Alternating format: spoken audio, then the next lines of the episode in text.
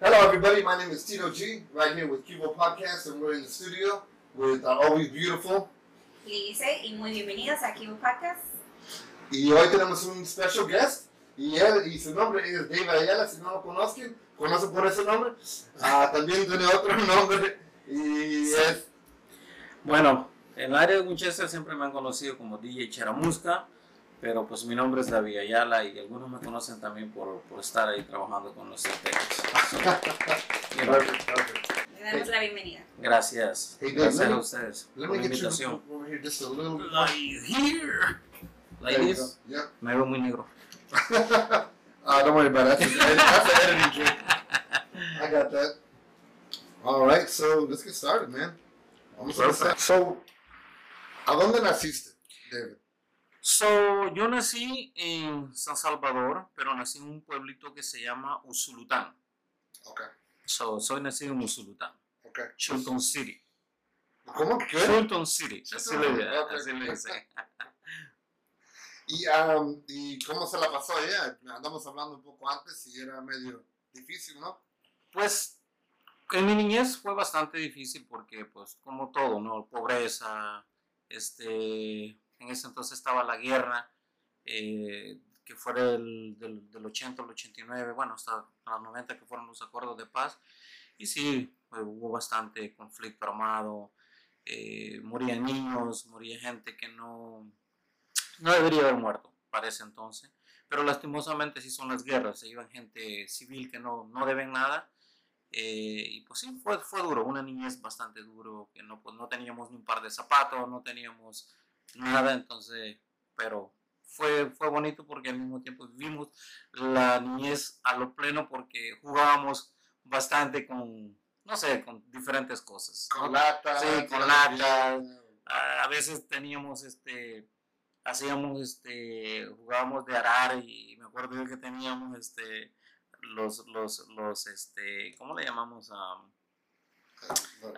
no te estoy hablando de, de los de los toros que los, los- les poníamos un jugábamos de eso no que enyugábamos los bueyes les decimos Okay. eh, los enyugábamos con unos con unas piedras y unos este lacitos y para nosotros eso era jugar no y los arriábamos y jugábamos desde una niñez muy, muy bonita. Jugábamos chibola, jugábamos trompo, cosas que, que hoy ya no se ven. Ah, yo, ¿sabes que ya no se ven. Ah, yo tuve la oportunidad de jugar un poco de chivalas cuando era niño, pero hoy en día ya sabes que todos van directamente teléfono. Correcto. Sí, sí. eh, pero, pero creo que, que en ese entonces era, era, era algo más, más bonito que, que hoy, porque en ese entonces nosotros este, la mente la ocupábamos para otras cosas, ¿no? La, la ocupábamos para, para pensar un poco mejor las cosas, no como hoy. Hoy el internet te come, el internet te, te lleva a pensar cosas muy diferentes que, que, que antes. que hoy en día los niños son- están más estresados por todo lo que Ah. miran en el internet. Sí, Sí. claro, claro. Y, es- y antes pues uno se disfrutaba más en la niñez porque no, uno era feliz Sí, jugando con la tierra, Incluso hasta porque- para ir a robar un mango tú te divertías, porque pasabas donde los señores y, no- y, y- y La a cortar, sí, sí. sí, o sea, agarrabas las piedras y tal vez la vecina y le cortabas el mango. Entonces todo eso, la verdad que vuelvo y lo repito, fue una niñez muy bonita, pero siempre eh, lo que era la pobreza era lo duro, ¿no? Que tú no tenías para comprar un par de zapatos, un par de jeans, entonces andabas descalzo. Me acuerdo que nosotros los mandaban a, a traer leña a las montañas, ¿no? Y había una, unas espinas que les decían este de coyol parece, que esas, esas, esas no se doblaban tan fácilmente, pero como Oh. nosotros ya teníamos callos en, en los pies o arriba, sí, pasábamos ahí y no hacían nada, o sea, todo era normal para nosotros en ese entonces. So, pero así, así comenzamos nuestra niñez por allá. Ok. Y este, cuando se vino a los Estados Unidos, ¿qué fue lo que le motivó a venir a Rica? Aparte de... Esa es una historia que no debería contarla, pero bueno, o sea, Bueno, es, es parte ¿no? de, de- de- de- lo que uno hace en, en- en- la vida este, cotidiana. Eh, siempre fue un sueño para mí venir acá a Estados Unidos. Siempre tenía como, como ese anhelo, ¿no? De, de- de cruzar la frontera. Yo veía que mis amigos se veían y, y- y llegaban con sus trocotas allá, llegaban con sus carros y su familia se, se veía superior a las otras familias porque construían sus casas. Entonces yo siempre me fijé en eso, decía, wow, esa gente va ya dos, tres años y, wow, hace sus casas, tiene más terrenos y, so, dije algún día, algún día, ¿no? Voy a, voy a ir, me va a tocar la oportunidad. Y, y pues sí, llegó ese día, ¿no? Que tuve que, que viajar hasta, hasta acá. Y te digo, al principio hice dos intentos, no pasé, me regresaron de la frontera. So, me fui a trabajar como unos seis años nuevamente a San Salvador. Y por ahí conocí una muchacha que, que pues fue la que me cautivó, me flechó en ese entonces.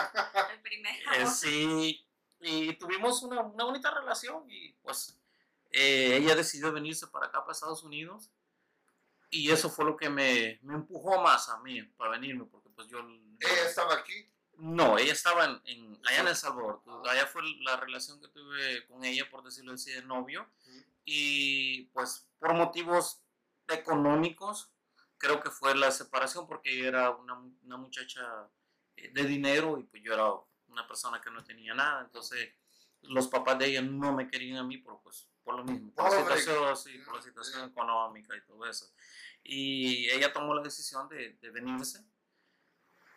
Y yo le dije, pues que está bien, vete y pues voy a hacer yo lo posible de irme. Yo no tenía mucho dinero, pero pues igual no iba a hacer lo posible de venirme. ¿Cómo? No sabía, pero que me iba a venir siguiéndola. Y así fue. ¿Y Así si fue. lo encontraste aquí eh, después? So, eh, te digo, es una historia bastante larga. Este, no sé si el tiempo lo voy a alcanzar para contarla. Dale, dale. Pero sí, o sea, ella se vino este, para acá. Eh, como al mes que ella se vino, me llamó que ya estaba aquí en Estados Unidos, que ya había pasado de ilegal como cualquiera de los que hemos venido acá. Algunos de ustedes a lo mejor no, algunos sí. Eh, y pues me motivó, ¿no? Esa llamada, cuando ella me dijo, ya llegué, le dije, bueno, espérame, yo en, en, en- en- en tres, cuatro días yo salgo.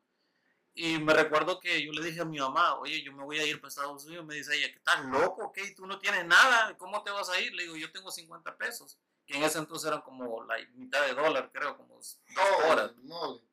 Ya. Y le dije, bueno, yo me voy. Y agarré mis zapatos, mi camisa y, ya, y, y me dice mi mamá, tú estás loco, pero aquí tengo otros 50 pesos y andate. Que sea, sea- 50 sí, o sea, usó con un peso creo o algo así, con la Ajá. mitad de, de dólar. So, y agarré camino y este, pues te digo, sufrí bastante. Llegué a la frontera y, y no conocía, yo me vine solo, yo me vine pidiendo ray, me vine Oh, este, sufriendo bastante. Aguanté hambre, frío, frío, todas, muchas cosas que, que sucedieron en el camino. Eh, me tocó suerte porque me topé con buenas personas en el camino, gente que me daba ray, gente que de repente me daba comida, un agua y todo eso. Y te digo, llegué a- hasta San Luis Potosí en esa aventura. Ahí conocí a un amigo, pero más no sabía que mi cuñado, ya, mi cuñado se había venido antes anteriormente que yo agarrara camino. Y pues los topamos, ¿no? Ahí, sin, sin saber que el destino los tenía algo preparado, los topamos en San Luis Potosí y conocimos a un, un mexicano, ah, él se llama Chabelo, le decían, no sé, en realidad. Chavalo, chavalo. Chabelo. Este, él los dio trabajo, los dio estadía, comida, todo lo que se necesitaba. Y un gran señorón porque eh, él los ayudó a pagar todo lo que era el coyote para venirnos Oh. para este lado. Entonces fue, fue una bendición.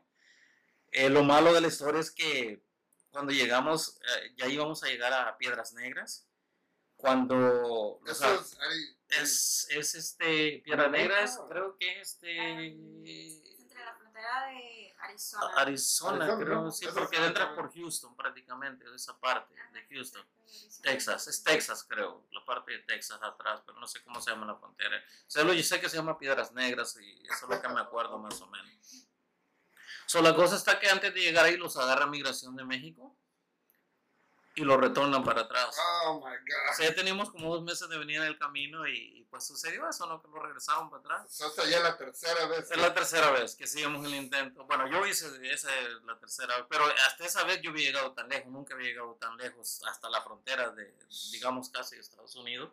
Y esa vez, pues, la vi cerca, pero no, no, no alcancé a ver el otro lado. Ah, ok. So, fue algo, fue algo bonito, pero al mismo tiempo decepcionó, bueno, me decepcionó tanto porque tuve que regresar hasta Guatemala. Los, como antes, Oh. antes no te tiraban hasta ahí mismo en la frontera, sino que te dejaban hasta Guatemala. Los buses te pasaban hasta el otro lado.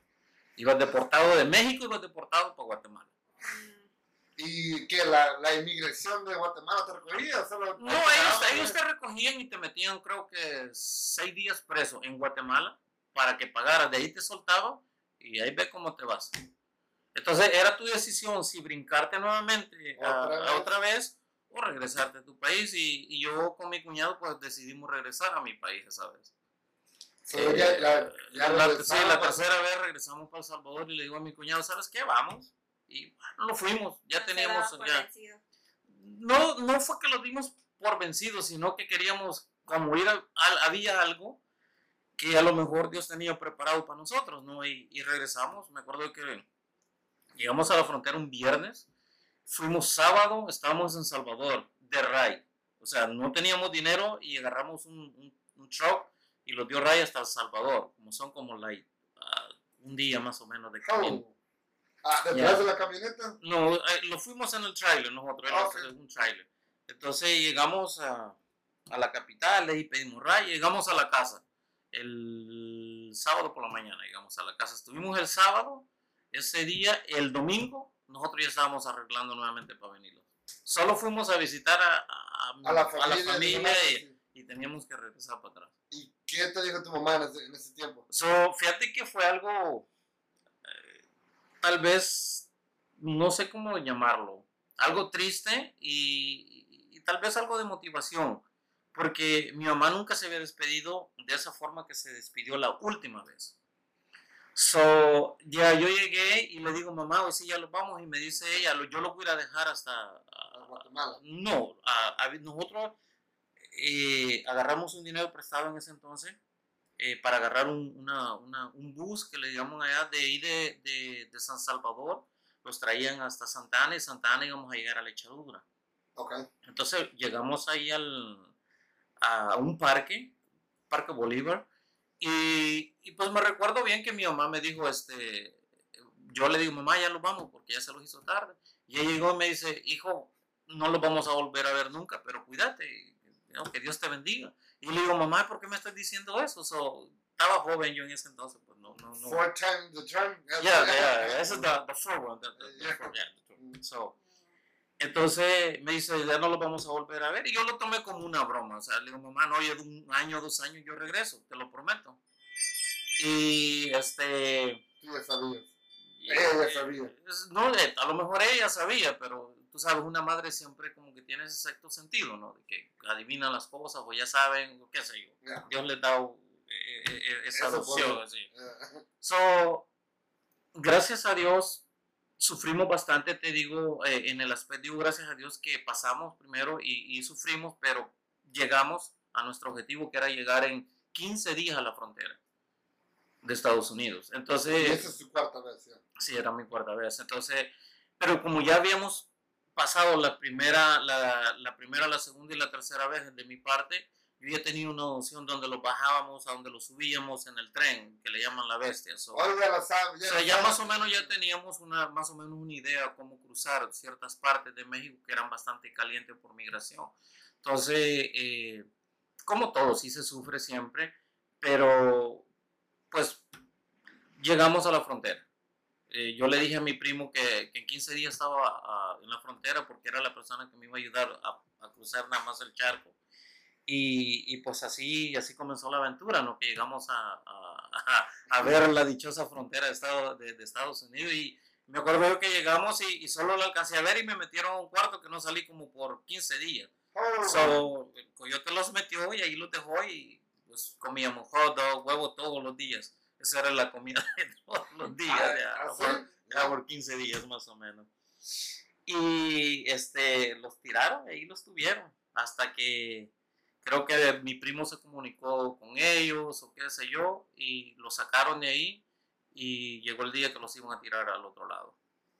Y en este momento, ¿cómo te sentías? ¿Medio nervioso? Eh, pues uno viene, uno viene bastante, como te dijera, vienes frustrado, vienes con los nervios de punta porque has pasado todo, tu, todo el camino que vienes atrás, has visto gente como, como muere en, en, en eso del, del, del Es tren. cierto, el En el tren hay mucha gente, nosotros tuvimos este, la mala experiencia de ver dos muchachas que, que se las amputó el tren, este, se quisieron subir y el tren las jaló y, y pues La agarró. sí las agarró feo. Entonces eh, vimos como te digo, la gente, los gangsters de ahí también violaban a las mujeres. Los tocó vivir muchas cosas que, que al final cuando nosotros llegamos a la frontera ya veníamos con los nervios bastante malos, Alterados, alterados, en ver tanto, tanto crueldad ¿no? en el camino. Eh, los ayudó porque de igual manera, ¿no? Este, éramos hombres y veníamos con la capacidad un poquito, la mentalidad siempre de llegar a este país, pero fue algo duro, bien, bien difícil. Eh, te digo, llegamos a la frontera, los tuvieron ahí y luego pues eh, decidieron pasarnos. Eh, lo triste fue cuando llegamos a, a- al borde del río, ¿no? Que los iban a tirar para el otro lado. Eh, había gente que no sabía nadar Ah, y venían niños, ve- venían bastantes niños en ese viaje. Yo sabía nadar, porque vengo de, de- de- de un de- país tropical donde tropical, donde- agua. Sí, yo vengo de la costa también. Entonces, ah, pues los cruzaron y, y te digo, ver la bendición de Dios porque nosotros cruzamos y migración andaba para arriba y para abajo, nosotros no lo vieron. O sea, nosotros llegamos a un túnel como un, como un desagüe, ahí los metieron, cruzamos y en menos de, creo que tres horas, nosotros ya estábamos en Estados Unidos. O sea, veníamos, veníamos, te digo, con, con- ahora sí que con la estrella, ¿no? Veníamos bien. So, so David, déjame preguntarte esto. So, eran 15 días de nuevamente llegando a la frontera. Sí, Después se tienen que tomar 15 días aguantando que el coyote arregle Sí, todo, todo. para que pase. claro, Ya llegan al río sí. y tienes que ver esas cosas de horror, you know. y después de eso, te metes a un túnel y en tres horas ya estás en de Estados Estados Unidos. Sí, es algo increíble, pero pues Así es como lo así es como Dios, Dios hace las cosas. Ya. Yo siempre he dicho, a veces sufres, Dios te lleva por, por ciertos caminos donde tienes que sufrir, pero al final, como dicen, ¿no? al final del túnel siempre hay una salida. Ah. Hay la luz, Hay la la- luz siempre, la. Entonces, es, es así en la vida. Dios tiene sus planes Es- para cada uno de nosotros. Correcto, es así. Sí. Y pues ya estando, te digo, ya dentro de Estados Unidos, este, los toca un, un muchacho de que creo que el, bueno, era coyote también, me imagino, porque era el hermano de la persona que los había cruzado, el hijo de la persona que los había cruzado de México al otro lado. ¿E- ¿Era ah, americano? Es, americano? chicano, ¿Era chicano? chicano. Ok. Y llegamos y los tuvieron como un mes. Ahí en la, ah, allá dentro de Estados Unidos. Sí, sí, no, no, los, no los sacaban. No sé la razón. Pero ahí tuvimos que comer otra vez huevo y, Y nuevamente. Eh, lo chiste fue de que como ya teníamos como 20 días y ya estábamos cansados de estar ahí, ¿no? Y se me ocurre a mí hablar cuando una muchacha llega y, y los da lo mismo de siempre. Le digo yo, oigan, bien enojado yo, ¿y hasta cuándo los van a tener aquí? Y, y pues me enojé y la muchacha creo que se ofendió. Y como a los, como a los dos días llegaron unos señores ahí armados y como unos seis, siete señores armados. Entre ellos iba el esposo de la muchacha a quien yo le había reclamado. Y llegaron a decirles que quién le había reclamado, que si no les gustaba, pues que los iban a matar en ese momento. Entonces para nosotros fue como, Oh my God, ya aquí ya. aquí los van a matar. Ya. Eh, sí los amenazaron, nos dijeron que si volvíamos a hacer eso, pues todos, todos, eh, éramos como unas 20 personas, las 20 personas los iban a matar a todos, que si volvíamos a hacer eso. Y nadie dijo nada, a lo mejor por miedo, pero si otros hubieran sido malos, los hubieran apuntado a nosotros y a nosotros los hubieran sacado, los hubieran matado, ¿no? Fácil, Sí, sí. fácil. ¿Y la Eh, muchacha nunca dijo que fuiste tú que le no, a lo mejor no, no lo identificó bien, como solo llegan y dejan la comida, a lo mejor no lo vio bien. Solo lo chistoso de eso fue de que el siguiente día que esa gente llegó armada, me sacan a mí y, perdón, a mi cuñado y a mí Ujú. del apartamento donde estábamos. Lo primero que los vino en la mente fue esta gente los va a matar. Los va a matar, ya. So, ¿por qué lo sacan solo nosotros dos y a la demás gente la dejan? Nervios otra vez. Estábamos, yo, yo sentía que pues era mi, mi último día ahí, ¿no? Y este, los agarra el muchacho y lo lleva a donde hay un puño de perros, este, pibu. Y, y yo Ah. dije, esta gente aquí los va a matar, ¿no? Los Eso, va a dar de comer, lo que sea, ¿no? Y dice él, esta es mi casa. Y, y yo estaba bien impresionado, y este que los va a llevar a la casa. Y, y dice, pasen, y ya lo, me metió a un cuarto, a mi cuñado al otro cuarto. Y de repente salió la señora que yo le había dicho cosas. Hermano, yo, yo sentía que me para arriba, para abajo, para lado, como yo, no, yo, no, no, yo sentía que yo me moría ahí. Y, y me dice ella, ¿va a comer? Yo le digo, "Oh, sí, está bien, ¿no? Sorprendido. ¿Qué dices, you know? Yo no sabía lo que estaba pasando, digo, o sea, no- no- uno viene con, un- o sea, viene de ver tantas cosas. Y me llevó comida y, y me dio ropa.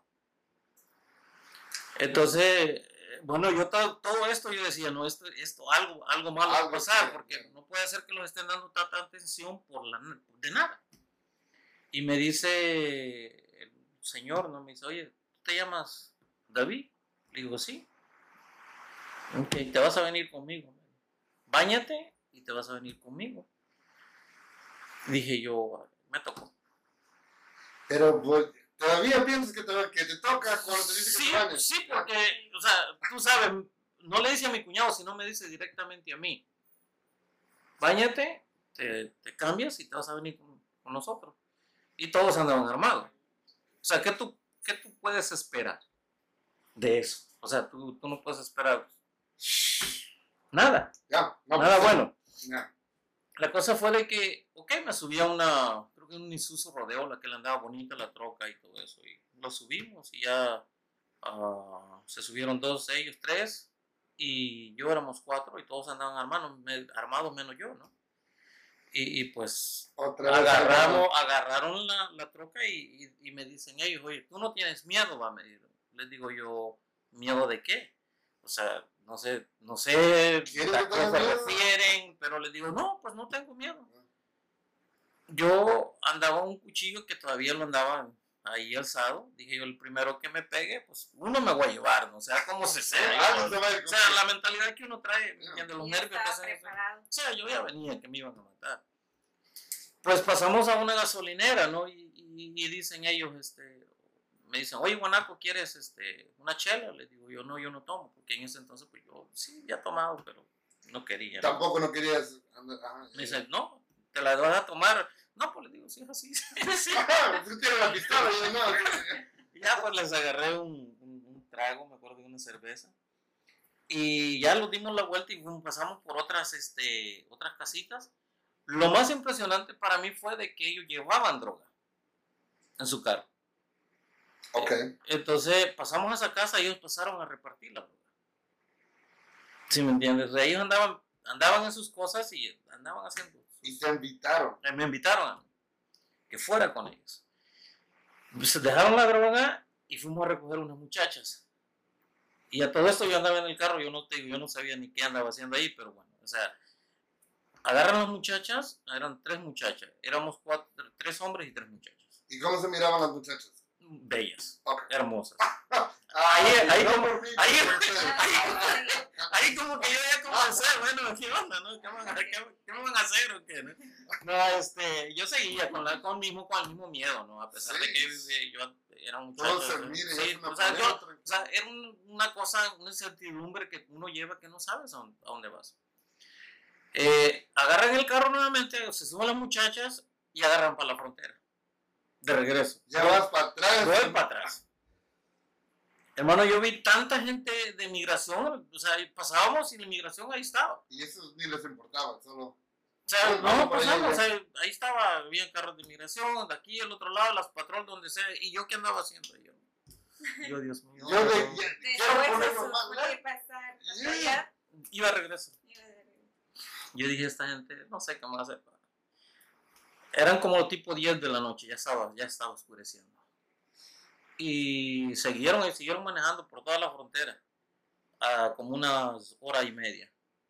Llegamos a unas casas que no había gente, un, un pueblo fantasma. Ahí no Ok. había nada. O sea, era pueblo fantasma. Dije yo, aquí me tocó. Hasta aquí llegué. Eso fue lo primero que me vino a la mente. Hasta aquí llegué. Y toda esta vez anda diciendo, aquí yo me voy. Ujú. En este momento yo me voy. Sí. Aquí en este momento. Sí, a morir. ¿Te imaginas el, el- lo que tú traes por dentro en ese momento? O sea, cómo tú te sientes como ser humano, como, como lo que sea, ¿no? Te sientes que, que, que, que tu mundo se va a acabar en, en términos de, de- de segundos. Eh, llegamos ahí y, y- y me dice él, ok, me dice, platica con ella. Una muchacha muy linda y yo, ok, está ¿Qué quiere que bien. le diga? O sea, pero uno viene como digo, uno viene, o sea, de tu país vienes indio, o sea, vienes con una, eh, tal vez no yo, porque yo he venido con una perspectiva muy diferente, ¿no? Ya tenía un poquito Ujú. de, de cosas que me habían pasado allá. Y yo le digo, hola, ¿cómo estás? Y me dice, ¿te gusta este, de tomar? Le digo, sí. Bueno, de hecho me dieron una cerveza a ellos. Y me dice, ok, aquí está otra. Y yo, me van a poner pedo y después me van a matar. Eso fue lo primero. Digo, siempre seguía yo con eso que en este momento y en este momento. ya. para no serles grande la, la conversación, ahí los tuvimos como tres horas. Ellos tomando, fumando y, y escuchando música y todo eso. Y llegó la hora de que, los, que, que di- dijo el, el muchacho este, el, el coyote, dijo, ok, súbanse todos, dijo, menos tú, me dijo. Oh. Otra vez, hermano. Así, otra vez. Eh, otra Ah. vez, eh. Y yo vi que todos se subieron y me dice, oye, me dice, ¿le hiciste algo a la muchacha? Le digo, ¿de qué hablas? Y yo no, o sea, ¿cómo vas a tener tu deseo de una mujer si estás en ese rollo que no sabes si te van a matar? O sea, ¿de dónde te va a salir? Tú no No piensas- tenías mente para Sí, eso. yo no tenía mente para eso. Me dice, qué cobarde sos, me dijo, te ya te la estoy regalando y no le hiciste nada. Y yo me quedé, so, súbete, me dijo. Y como que mi corazón volvió otra vez para atrás. Y yo, oh, Señor, gracias. So, me subieron al carro, volvimos otra vez, esa gente venía como a 100 por hora. Oh. Era una bala. Y yo, Señor, aquí es... Me van a matar, muero o sea, de- si no me van a matar. De hecho, O, o, o, la, o la misma patrón te paran y, y pues yo ahí mismo iba a caer. Esa era mi mentalidad. casa. So, llegamos a la casa del hermano. Yo ya, yo, yo, yo ya no sabía ni qué hacer, ni qué pensar más bien. Llegamos y me dice, ¿te la pasaste bien? Sí. Y este, este me está preparando algo, algo, algo está mal, algo que no, Algo que no encaja, algo que no encaja por todo lo que había sucedido anteriormente. Sí, sí. Me dice, ahí está, duérmete. Dice, si quieres, se lleva a la puerta, no hay problema. Y yo, claro que le puse seguro al- a, a la puerta del, del cuarto que yo estaba. sí. ¿Ves que tienen eso? Y estaba tu. ah, Ahí estaba mi cuñado sí. ¿En el mismo cuarto? No, en otro cuarto. Estábamos separados. Hermano, me cayó nuevamente el corazón a mi lugar porque pues me dormí, entre que me dormí o me dormí, amaneció. y La señora se levantó, me dio el desayuno y yo estaba como en shock porque yo no sabía qué estaba pasando. Sacan a mi cuñado del cuarto y lo llevan y me dejan solo a mí. Oh. Ahora le van a hacer lo mismo a él. No, ¿Le hicieron lo mismo? de día, él lo sacaron de día. Ok. Y me dice mi cuñado, hermano, no sé me- dónde me llevan, pero Aquí aquí acabamos, aquí lo despedimos. Y bueno, lo despedimos, él se fue por su lado y yo me quedé en la, en la casa. Y me dice el muchacho, a él, lo, a él lo vamos a llevar primero, me dijo, y después vas a ir tú. Y yo digo, ok, Oh, God, pero ¿para no tuve el valor de preguntarle para dónde. O sea, yo me quedé con esa mentalidad que, bueno, se fue mi cuñado. Eh, no supe de él como dos días, nada, nada, nada. Y me dice el muchacho, oye, me dice, tú tienes bien puestos los tuyos, me dijo, porque yo supe, me dijo que tú fuiste el que le dijiste a mi esposa, me dijo que no. Y yo dije, ah, pues ya, ya se supo, ya, pues me van a matar. Ah, ok, oh, ya, ya, ya solo terminen, ¿verdad? Sí, Porque, sí. Le No sé cuánto más puedo Yo le hacer. dije, ¿sabes qué? Discúlpame, nosotros estábamos mucho tiempo adentro y ya la comida pues a veces hasta apestaba y no teníamos. Discúlpame, no. O sea, yo que aquellos, me, aquellos que te cuento pues no sabía ni a dónde estaba. Y me dice, ¿sabes qué? Me dijo,